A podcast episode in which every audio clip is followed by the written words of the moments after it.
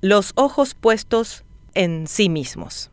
Luego de un año considerado por todos como perdido para la educación paraguaya, el Ministerio de Educación plantea implementar en el 2021 un sistema de educación híbrido, o sea, presencial y virtual al mismo tiempo, como con éxito se hace en Uruguay. El plan podría resultar perfecto si no fuese que en las escuelas no hay condiciones de infraestructura y que a estudiantes y docentes les falta acceso a la tecnología. Asumamos que los problemas de infraestructura en escuelas y colegios no son de ahora. Antes de la llegada del COVID-19 ya faltaban aulas. Los estudiantes se apretujaban en las que había o estudiaban bajo los árboles. También había problemas en la provisión de agua potable y sanitarios que no estaban mínimamente en condiciones. A julio de este año, 740 instituciones educativas aún tenían letrina, ni hablar de agua potable. Los padres compraban bidones de agua mineral para sus hijos. Tan solo analizando la falta de aulas y de agua potable, ya tenemos dos problemas que el MEC tiene exactamente cuatro meses para resolver si pretende que en febrero las clases se inicien con el sistema híbrido,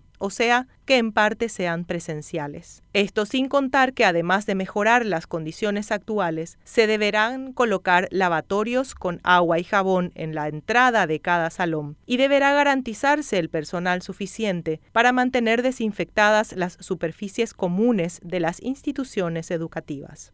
Para compensar la necesaria menor cantidad de estudiantes en el aula, los chicos tendrían clases en las escuelas por grupos, durante unos días a la semana, mientras otros días lo harían online. Pero para que esto funcione, se tiene que asegurar que el acceso a la tecnología sea para todos los estudiantes y docentes. Y el hecho fáctico es que, incluso cuando sus autoridades no lo quieren asumir, el sistema educativo virtual implementado por el MEC este año fue un fracaso. Si bien el 90% de los alumnos tiene un celular en casa, es bajo el porcentaje que posee aparatos que solo estén dispuestos para su uso, menos aún una computadora en la que puedan desarrollar fehacientemente sus estudios. El envío de contenido por WhatsApp no garantiza el aprendizaje. Ya se vio este 2020. Una encuesta que realizó el gremio de estudiantes UNEPI señala que más del 80% de los alumnos entiende poco o nada de lo que se les enseña y por eso, desesperados, quieren volver cuanto antes a las clases presenciales. O sea, ni la infraestructura en las escuelas ni el acceso a la tecnología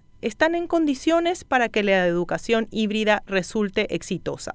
El MEC tiene cuatro meses para garantizarlo todo. Fondos hay, el único problema serio es que no se puede mejorar una realidad que no se admite. Y el ministro de Educación, Eduardo Peta, y su gabinete solo tienen ojos para sí mismos.